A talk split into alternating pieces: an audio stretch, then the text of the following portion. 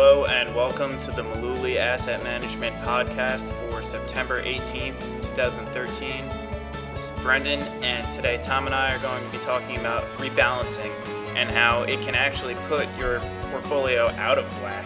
Yeah, and you would think with a, a term like rebalancing, it would actually put you back on track, but Yeah. that really isn't the case, is No. it? So, rebalancing is related to asset allocation models. Yeah, and there's plenty of people in my industry that talk about asset allocation and the efficient market theory, but again, these are all theories. They don't have, you know, decades and centuries of documented proof. And people are experimenting with their own money trying these asset allocation approaches. And the whole idea behind that approach is that you're never going to know from year to year, quarter to quarter, or decade to decade which area of the market is going to do best, which sector is going to be favored, what will do best. And so what they advocate then is really just spreading money all over the place into lots of different asset classes and it's kind of like having you know two dollars on every horse in the race to win Yeah. not don't know, really not a- the best strategy. no i don't think so Yeah. All right, so let's talk a little more about rebalancing. Okay. The whole idea behind rebalancing is your advisor will uh, review your account every quarter or maybe once a year and find that one or two or maybe three different portions of your asset allocation pie have grown more than others. And so the idea behind rebalancing is to sell portions of those areas that have grown and reinvest the money into areas that have fallen behind. So essentially, when I sit down with clients, I explain it this way. So, what we're going to be doing is we're going to be selling what's working and we're going to be adding money to what hasn't been working. Seems a bit ridiculous. It really, you know, when you explain it that way to clients, they kind of shake their head too and say, gee, I, I don't really understand why we would do that. And that's a good question. You know, uh, you know, why do we do uh, something like that where we're selling what's working, selling what's working and, and putting money into what hasn't been? Well, I know that rebalancing became popular in 2000 when people were too heavily invested in internet stocks. Right. So they had grown to like 80% even in some cases of their portfolio in these internet stocks and then they ended up losing a lot of money on it. So Yeah. I mean, I guess that's mainly uh, an example of why people would think rebalancing is a good idea. It's the first time that I heard of it was in the year 2000 when uh, the brokerage firm that I was working for at the time started having meetings with their brokers trying to get their clients to uh, say going forward, hey, we're not going to make this mistake again and have 85% of your assets in dot com stocks that blew up.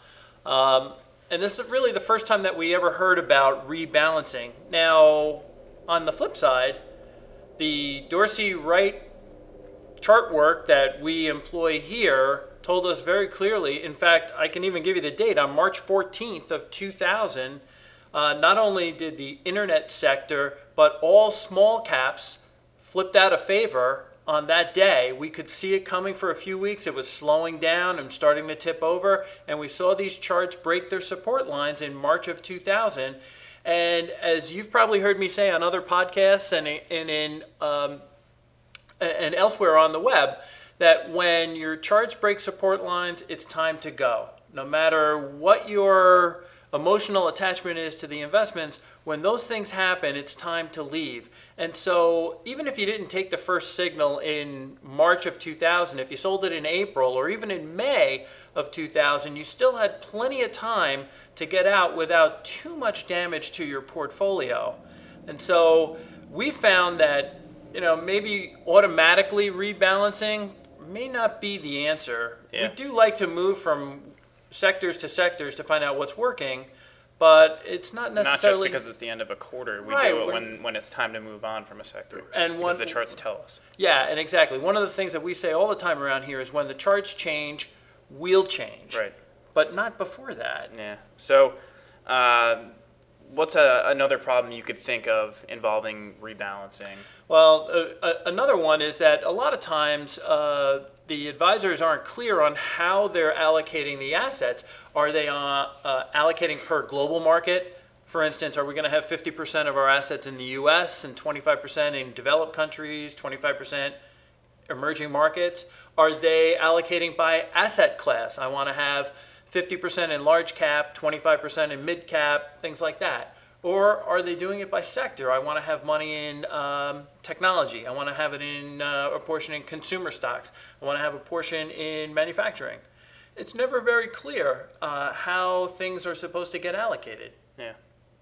So, some assumptions that rebalancers tend to make are that equities, so stocks, are more volatile than bonds. What do you think about that?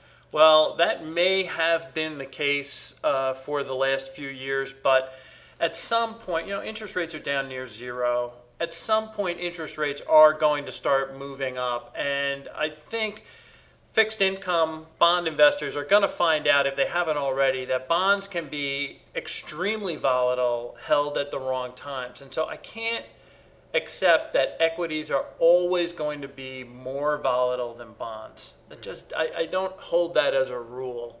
The other assumption that you get with rebalancers is that you should always take the buy and hold approach. We don't advocate trading. We don't think it really works very well for most people but we don't like buy and hold, or sometimes we call it buy and mold. Uh, we just don't think that's really the right approach. And as we said earlier, when sectors move in and out of favor, we want to start making changes in our client accounts. One other thing I'll, I'll add to this is, you know, probably the biggest advocate of buy and hold is Warren Buffett. He's doing pretty well for himself. I think he's doing okay, but you don't see him going in every quarter and rebalancing his assets. I mean, it, it just doesn't make sense. And we uh, cited an article below this uh, on the website where we talked about how uh, it was a Forbes article where they talked about how quarterly rebalancing is busy work for your advisor. That may or may not be true, but you know, when we talk about different securities uh, mentioned in this podcast, we want to make sure that you understand that none of the securities that we mention represent a past specific recommendation of Mullooly Asset Management. And this video is not a recommendation to buy or sell any of the securities we mentioned here. More importantly, if you're relying on a podcast for investment advice, we think you might be making a, a, big mistake.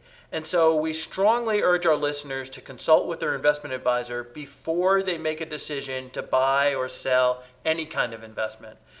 Now, if you don't have an investment advisor, we'd be happy to answer whatever questions you might have.